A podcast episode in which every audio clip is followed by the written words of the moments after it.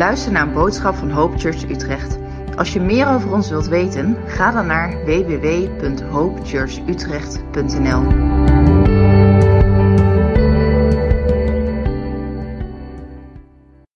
Zo, goedemorgen. Ik ben dus Martin Jan. Eh, relatief kort in de kerk. Ik dacht, ik zal ook een hele korte introductie houden. Dat is eh, wellicht eh, handig. Ik ben getrouwd met Linda. Drie kinderen. En eh, om het heel kort te houden, vorig jaar begonnen we te merken dat God eh, begon te spreken over het feit dat we eh, weg zouden gaan bij de kerk waar ik toen een van de oudsten was. En God sprak over het weggaan. God sprak nog niet over het waar naartoe. En ik kom er zo meteen nog wel een paar stukjes even kort op terug. Maar we zijn blij dat we met elkaar vanaf Hope Church mogen gaan luisteren naar hetgene wat God gaat doen en wat God gaat spreken. En wat we als volgende stap mogen gaan zijn. En tot die tijd mogen we gewoon niet tot zegen zijn, daar zijn we heel blij mee. En eh, ik ben heel benieuwd naar hetgene wat God gaat doen. En eh, het is een eh, mooi avontuur dat we samen aangaan. En het is een eh, zoektocht. Maar ja, wat ik zeg, ik ben heel blij naar hetgene wat God gaat doen. Uitkijkend naar, nou God, wat, wat gaat u spreken? Wat gaat u met ons doen? Ik zei al, relatief kort, Heggert had het al over eh, toen ik zo groot was bij de Revijweek dat ik, eh, dat ik eh, jou kende. Misschien kennen sommige mensen mij nog als eh, nog iets kleiner.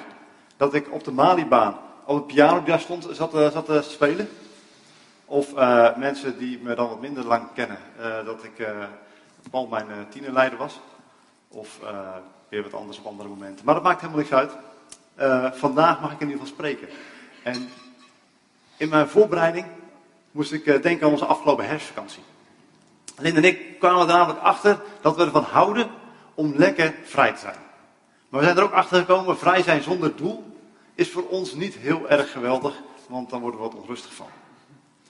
En ook voor onze kids is het zo, vrij zijn zonder doel is niet heel erg bevorderlijk voor hun gezelligheid en zo. Ze hebben gewoon wat structuur nodig. Maar op een gegeven moment was ik samen met onze zoon David was ik aan het praten. En David houdt ervan om dingen samen te kunnen doen. Samen lekker lopen, kletsen, samen knutselen, samen. Dus noem het maar, maakt niet uit, zolang het maar samen is. En ik zei tegen hem dat het mij heel erg leuk zou lijken dat we samen met opa een mannenweekend zouden houden met z'n drieën. Nou, David was meteen helemaal voor natuurlijk. En gewoon gezellig een weekendje weg. Samen het bos in. Hout hakken, fikkie stoken, koken, wandelen, lopen, kletsen, eten, drinken. Gewoon leuk. En ik heb hem beloofd dat we dat zouden gaan doen. En hij is er heel enthousiast over. Maar ook merk je nu, om de zoveel dagen, dan komt er nog eventjes een keertje zo'n reminder. Papa, wij gaan in het voorjaar met elkaar, gaan wij een weekendje weg. Toch nog niet vergeten? Als mannen samen gaan wij zo meteen weg. Maar hij weet ook, als ik dat beloof, dat we het ook gaan doen. En ondanks dat hij weet van, ja, maar als papa het beloofd heeft, dan gaan we het ook doen. Ondanks dat blijft het wel iedere keer even vragen. Even checken, klopt het nog steeds? Want voor David geldt echt, beloofd is beloofd. En ik moest eraan denken, omdat ik bezig was met mijn preekvoorbereiding en vervolgens ook moest denken aan de beloftes die God gegeven heeft. God heeft verschillende beloftes aan mensen gedaan. En voordat we daar voor de Bijbel in duiken, heb ik eerst een vraag die even met je buurman of buurvrouw mag bespreken. Welke beloftes heeft God over jouw leven uitgesproken? Misschien ben je eh, helemaal niet bekend met het spreken van God. Zeg het gewoon tegen je buurman, zeg tegen je buurman, joh, ik weet niet waar die vent het over heeft. Geen probleem. Misschien zeg je, dit vind ik zo privé. Ga ik niet vertellen. Ook prima, geen probleem. Maar je hebt nu anderhalf tot twee minuten de tijd om gewoon jezelf de vraag te stellen, nou, deze, welke beloftes heeft God over jouw leven uitgesproken? Ga je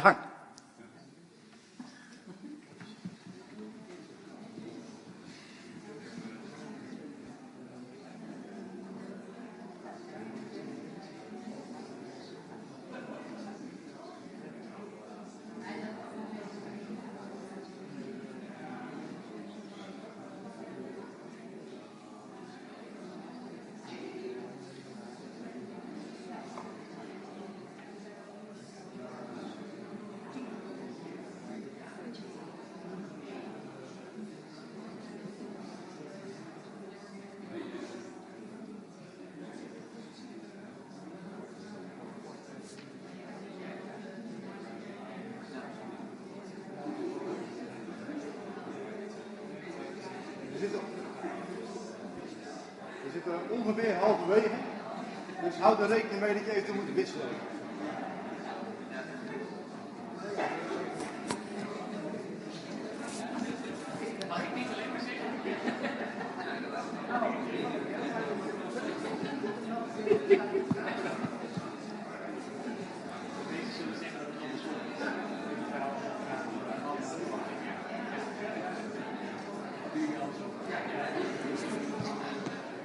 Oké, jullie mogen proberen af te gaan ronden met elkaar.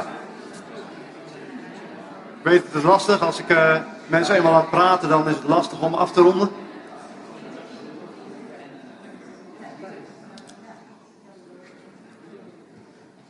Heel goed. Gewoon benieuwd, wie heeft er verteld over een belofte van God, die God gedaan heeft? Maak een handen zien. Ik zie een paar handen, heel goed. Wie wacht er al meer dan een week op de vervulling van die belofte? De meeste landen blijven. Wie al meer dan een maand? Meer dan een jaar? Meer dan vijf jaar? Oké, heel goed. En wie heeft er eigenlijk moeten nadenken of hij überhaupt wel een belofte van God heeft ontvangen? Heel goed. Top. Hou hem vast. We gaan namelijk een stukje over beloftes lezen vanuit Galaten. Galaat hoofdstuk 4, ik heb het ook even meegenomen. Ik lees het voor vanuit de basisbijbel, dat leest altijd makkelijk voor mij voor. Galaten 4, vers 21. Ik kijk naar jou, Jochem. Galaten 4, vers 21, daar staat: Jullie willen dus zo graag volgens de wet van Mozes leven. Luister dan eens goed naar wat daarin staat. Daarin staat dat Abraham twee zonen had. De ene zoon was van zijn bijvrouw Hagar, een slavin. De andere zoon was van zijn vrije vrouw, Sarah. De zoon die, de die uit de slavin werd geboren, was ontstaan door Abrahams eigen menselijke plan. Maar de zoon van de vrije vrouw was ontstaan door de belofte. Dit heeft een diepere betekenis. Want de situatie van deze twee vrouwen kun je gebruiken als vergelijking voor de twee verschillende verbonden van God met de mensen. Hagar stelt dan het verbond van de berg Sinai in Arabië voor. Uit dat verbond van Sinai worden slaven van de wet geboren. Hagar stelt ook het tegenwoordige Jeruzalem voor. Want de stad Jeruzalem en haar bewoners zijn slaven van de wet van Mozes. Maar het hemelse Jeruzalem is vrij en geen slavin van de wet. En dat is onze moeder. Want er staat in de boeken: Wees blij en juich, ook al heb je nooit kinderen gekregen.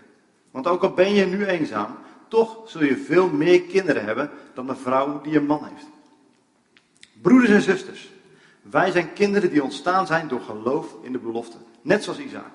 Maar voor Isaac was er een zoon ontstaan door het menselijk plan zonder geloof.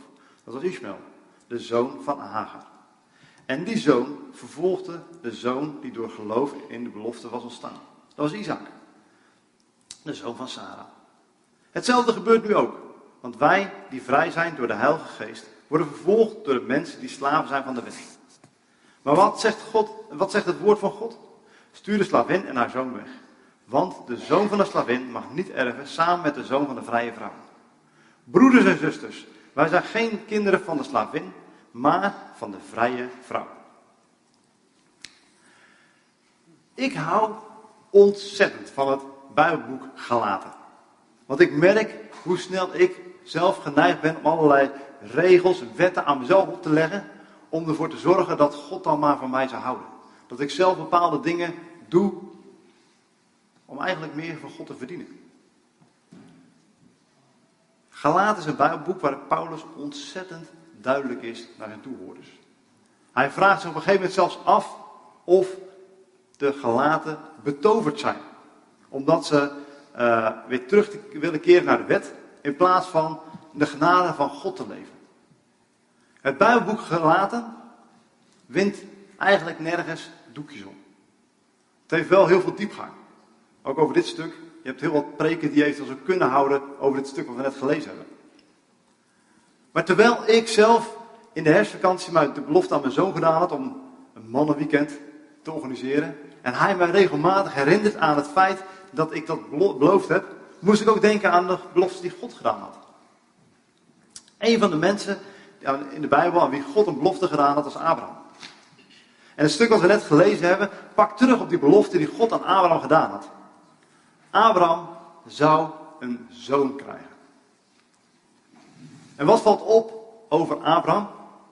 Abraham is de eerste persoon over wie God in het Oude Testament uitdrukkelijk spreekt over zijn geloof. En hij geloofde in de Heer en die rekende hem dat tot gerechtigheid, staat er dan. En dat geloof bleek uit dat God Abraham riep. En Abraham vervolgens gehoorzaam om te gaan. Abraham ging naar een plaats die hij als erfdeel mocht ontvangen. En je zult merken op het moment dat God een belofte geeft, dat er vaak ook dus een eh, dat als God spreekt daar vaak een belofte aan zit. Iets waarop je mag hopen. Omdat je weet, hé, hey, maar God heeft gesproken. Ik zei net al eventjes dat uh, we vorig jaar begonnen te merken dat God sprak over het weggaan uit de kerk waar we toen waren. Dat heeft God op verschillende momenten gedaan. En hij heel duidelijk bevestigd. En iedere keer weer dat God daarin sprak, gaf hij ook een belofte mee. God heeft tweemaal heel specifiek tot mij gesproken. Het komt wellicht omdat Linda wat fijngevoeliger is. Of uh, nou in ieder geval scherp gehoor heeft. En wellicht ook omdat ik gewoon een heel stuk eigenwijzer ben dan Linda. Maar tot twee keer toe sprak God over een stuk op een schaakbord. Wat verplaatst zou worden. Echt als fysiek verplaatst zou worden. Verplaatst zou weggaan. En beide keren gaf God dezelfde belofte. Namelijk dat het schaakstuk later voor een ander doel dat hij het zou gaan gebruiken. Aan het spreken van God voor ons zat een belofte.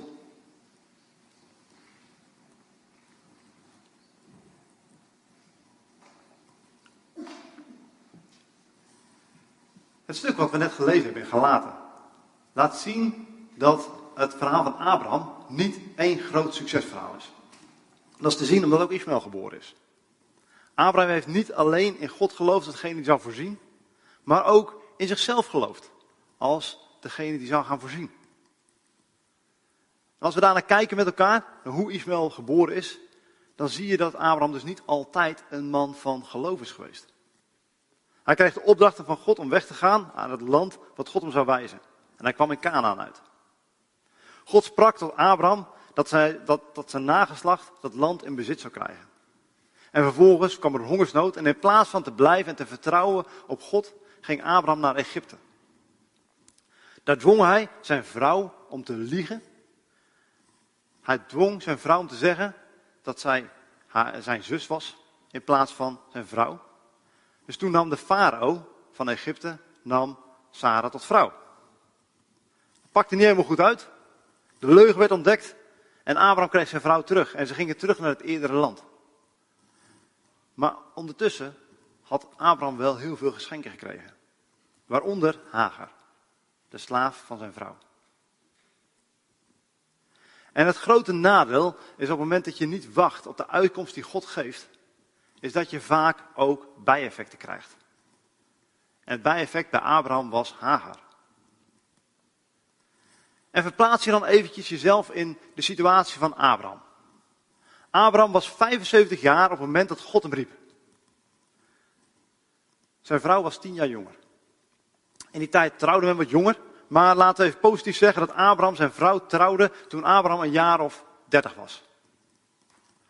Dan wachtte Abraham op dat moment al 45 jaar op nageslacht. 45 jaar. In die tijd was je gezegend als je veel zonen had. Dat was goed voor je gouden dagvoorziening, goed voor de veiligheid, goed voor het voortzetten van de familielijn en goed voor van alles en nog wat meer. We weten niet heel zeker wanneer zijn vrouw niet vruchtbaar meer was. Want in die tijd werden mensen ook gewoon nog ouder. Maar tien jaar later kwam Abraham tot de conclusie, toen Sarah zo'n 75 was, dat hij geen nageslacht meer zou krijgen. En we hebben het net al eventjes over de beloftes gehad. Beloftes die God geeft.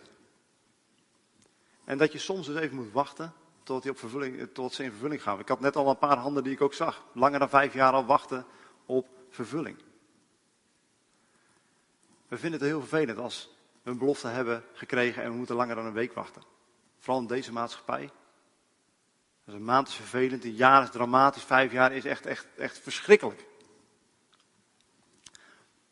Maar Abraham wachtte dus al 45 jaar op nageslacht en 10 jaar na de belofte dat God hem een nageslacht zou geven. De belofte aan Abraham was dat hij gezegend zou worden met een groot nageslacht. En stel je dan eventjes voor, Abraham in de plaatselijke supermarkt. Ze toen nog niet, maar toch stel je voor, Abraham in de plaatselijke supermarkt. Oh, dus jij wordt, jij wordt gezegend door God. Wat goed. Hoeveel zoon heb je dan? Nul?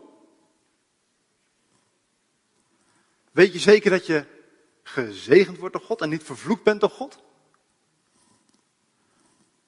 Abraham die door de straat heen loopt en langs een aantal mensen heen loopt. En mensen hem nakijken, nawijzen. Van, oh ja, die man, die is gezegend door God.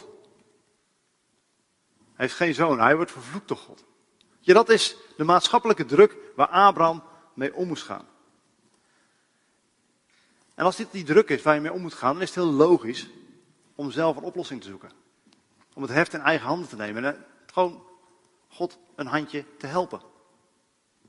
En vervolgens komt de vrouw van Abraham met een hele met een oplossing voor het probleem wat ze hebben. Een praktische oplossing, namelijk neem mijn slavin tot vrouw, verwek een kind bij haar en dat zal dan mijn nageslacht zijn. En zo geschieden. Het is een natuurlijke oplossing waarbij Abraham ook in geloof handelde. Maar het was wel geloof in zichzelf. En het is niet heel vreemd hè, dat dit gebeurde. Want het was namelijk een gangbare en aan te raden zaak in die tijd dat wanneer iemand kinderloos was, je een kind bij slaven wekte, dat dan zou dienen als jouw nageslacht. En ook nu willen we God nog wel eens een keertje vast een handje helpen. En gaan we vast een richting om. We nemen besluit en we nemen het heft in eigen handen. Maar het feit dat iets moreel wordt goedgekeurd, of wordt ondersteund vanuit de maatschappij, of door de mensen om je heen, betekent nog niet dat God daar ook achter zit. Het is heel gemakkelijk om een belofte van God alvast in te vullen. Met de mogelijkheid die zich voordoet. Of voor, God, voor Abraham was het een kind verwekken bij zijn slavin.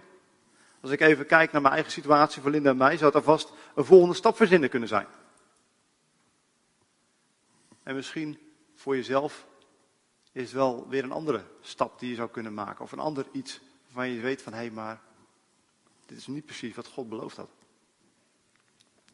Linda en ik die weten dat als God niet heel duidelijk spreekt over de volgende stap, dat het uiteindelijk een vlucht is. Dan nemen het heft in eigen handen. Een vlucht waar zegen uit kan komen. Want kijk eens naar Ismaël. Zijn volk is gigantisch gezegend door God. Maar het is niet wat God voor ogen had. Het is ook een vlucht waar je nog een hele lange tijd de gevolgen van kan dragen. Kijk maar eens wat het gezin van Abraham allemaal gebeurde. Met de twee zoons van twee verschillende vrouwen. Dat heeft gigantische consequenties gehad. Maar hoe herken je dan zo'n keuze van het heft in eigen handen nemen? Het kiezen voor je eigen oplossing. Stel jezelf de volgende vragen. De eerste vraag is: Ben ik bang om aan God te vragen wat zijn wil is in die situatie? Als je heel eerlijk naar jezelf kijkt. Heb je gebeden? En als je dan bidt wat God van een bepaalde situatie vindt. In een schaal van 1 op 10. Waarbij 1 staat voor een kort schietgebedje en 10 uiteindelijk zoals Jezus bad in de tuin van Gethsemane. Heer, niet mijn wil, maar uw wil geschieden. Waar scoort jouw bidden in die situatie? Maar gewoon bidden, Heer, wat is uw wil? Laat mij alstublieft zien. En help me te vertrouwen en los te laten om u te volgen. Tweede vraag. Ben ik oncomfortabel eh, om op zoek te gaan naar mijn verborgen motivatie? Ik ben iemand die het heel lastig vindt om mensen tegen de, tegen de haren in te strijken. En ik hou ervan mensen te vriend te houden. En voor mij is dat de bron om uiteindelijk het heft in eigen handen te kunnen nemen. Om zelf iets te gaan doen. Uit angst dat mensen teleurgesteld zullen zijn. Of juist omdat ze het niet met me eens zullen zijn. Als je bezig bent met deze vraag. Neem de tijd om te kijken naar datgene wat je moet beslissen. En wat er daadwerkelijk in je omgaat. Benoem gewoon je angsten. Als derde, ontwijk ik de raad voor anderen voor het geval ze het niet met mij eens zijn. We hebben allemaal de raad van anderen nodig.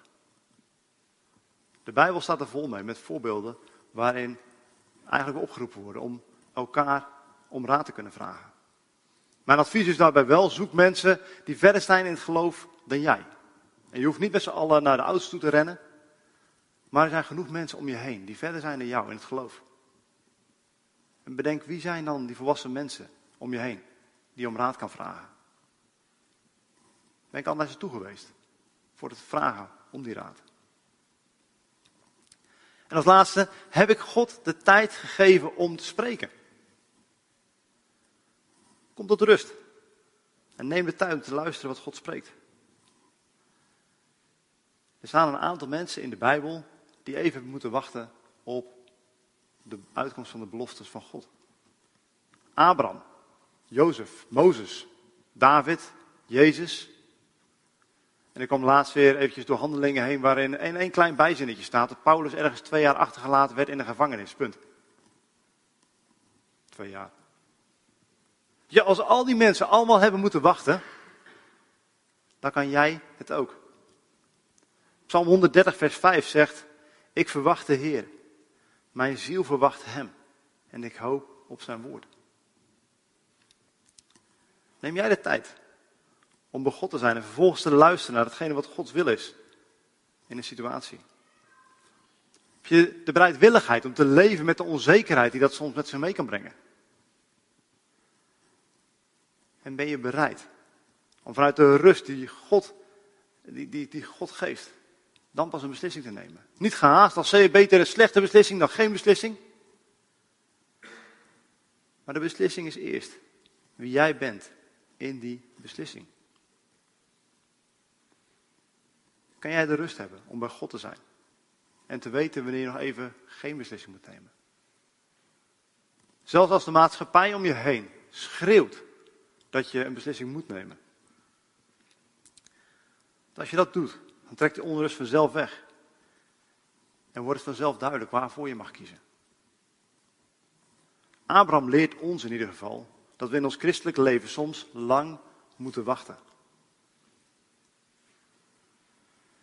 En het is voor ons belangrijk om te wachten op de vervulling van de belofte van God. Want dan kan juist de bovennatuurlijk ingrijpen van God iets moois geboren worden.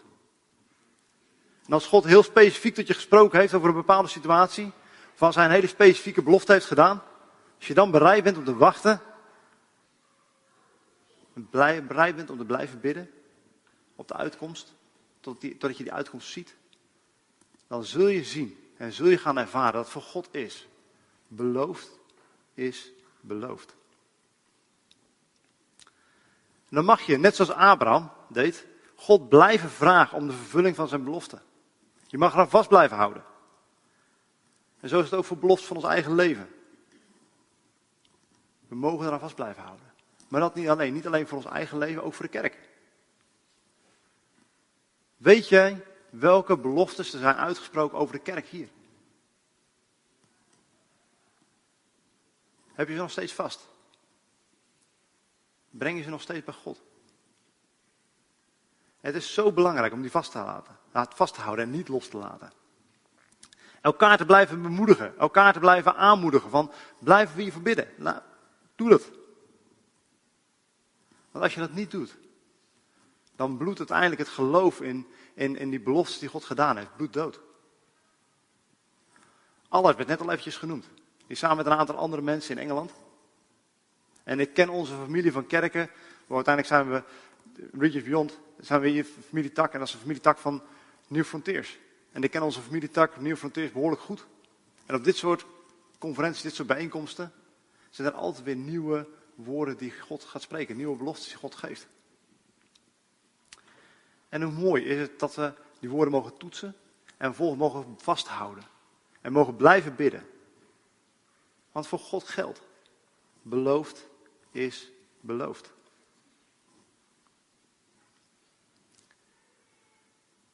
En dan zit je hier misschien wel en heb je net niet je hand opgestoken.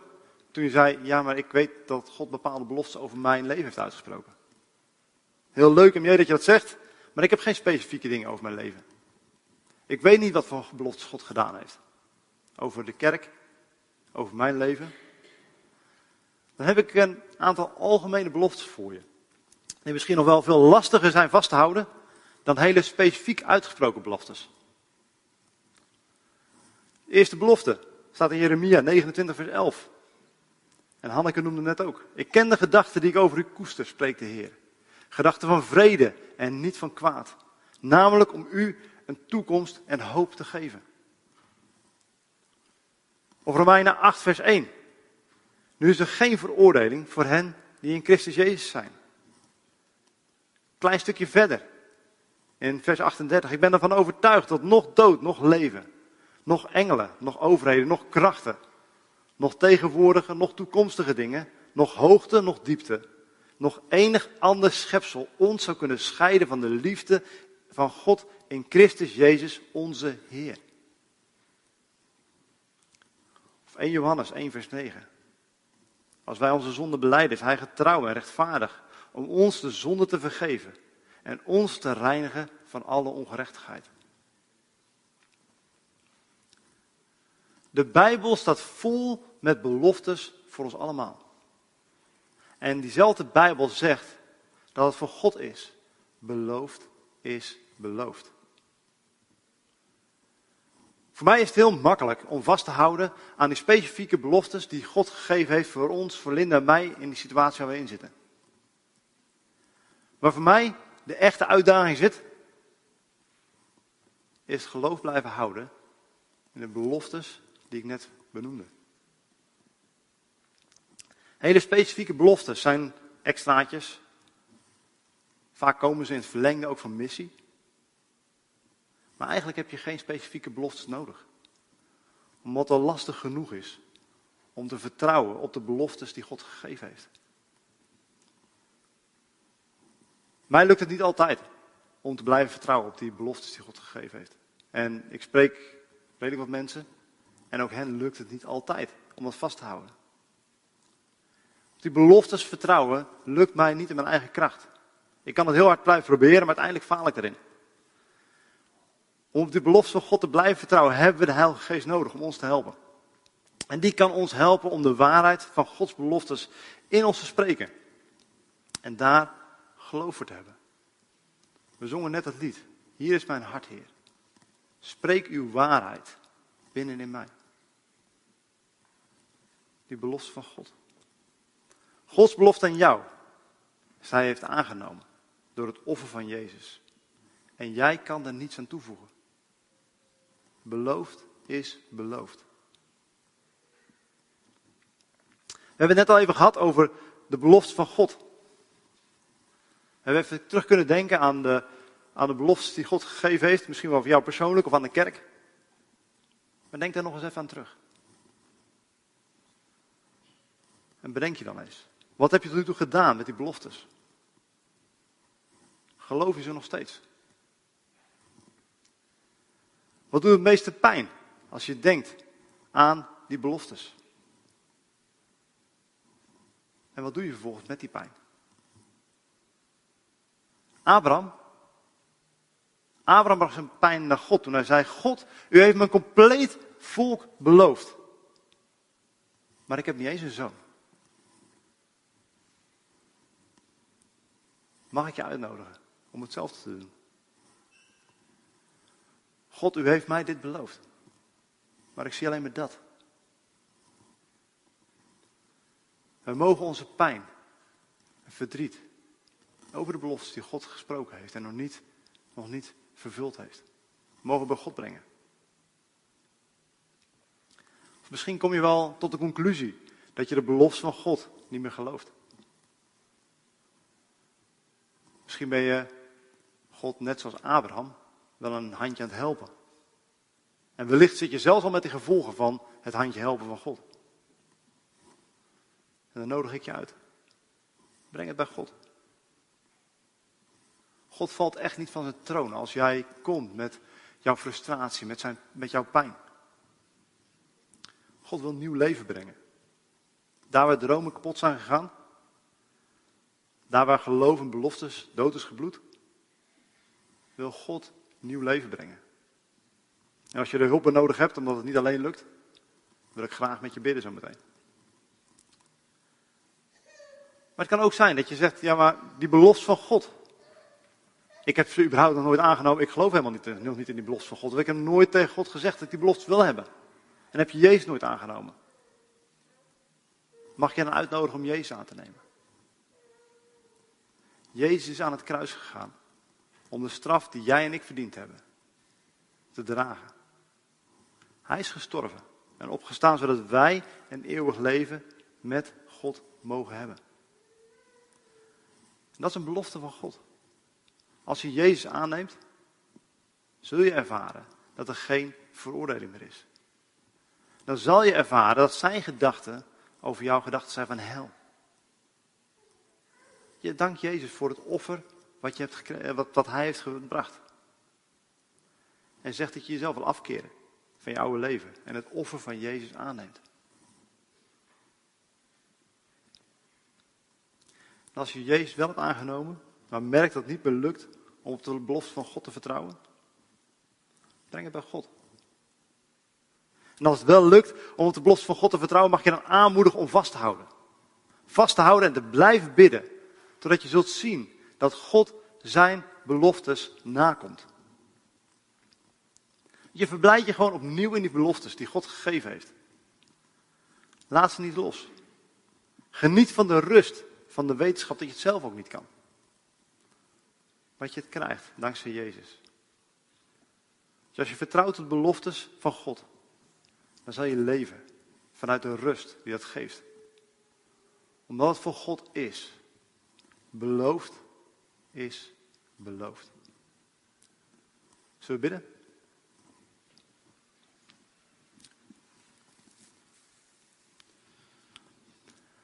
Vader, dank u wel voor wie u bent. En dank u wel dat u zo ontzettend veel van ons houdt. Heer, ik, ik, ik bid voor ieder die zegt, ja, met mijn belofte, de belofte die u gedaan heeft, ik, ik zie ze nog niet. Heer, u bent een God die doet wat hij belooft. En ik bid, Heer, dat, dat daar waar we zitten met, met nog onvervulde beloftes, dat u zal laten zien dat u een God bent die doet wat hij belooft. Heer, ik bid voor de uitkomst van die belofte, voor, voor, het, voor het invullen van die beloftes. Heer, ik bid dat daar waar misschien wel geloof weg is gegaan, weg is gevloeid, dat daar een nieuw geloof zou komen. Dat u nieuw leven gaat geven. Heer, ik bid dat u met uw geest komt en, en, en, en nieuw leven geeft. Ons weer opnieuw richt op de belofte die u gegeven heeft. Misschien wel een nieuwe belofte gaat geven. En Heer, ik bid dat wij met elkaar geloof zullen vastpakken. Om te luisteren naar u. En te weten, maar wat God zegt is beloofd, is beloofd. Komt uw doel met ons alstublieft, Heer. In Jezus' naam. Amen. Bedankt voor het luisteren en we hopen dat je hierdoor bemoedigd bent. Als je meer wilt weten over Hope Church Utrecht, ga dan naar www.hopechurchutrecht.nl. Tot de volgende keer.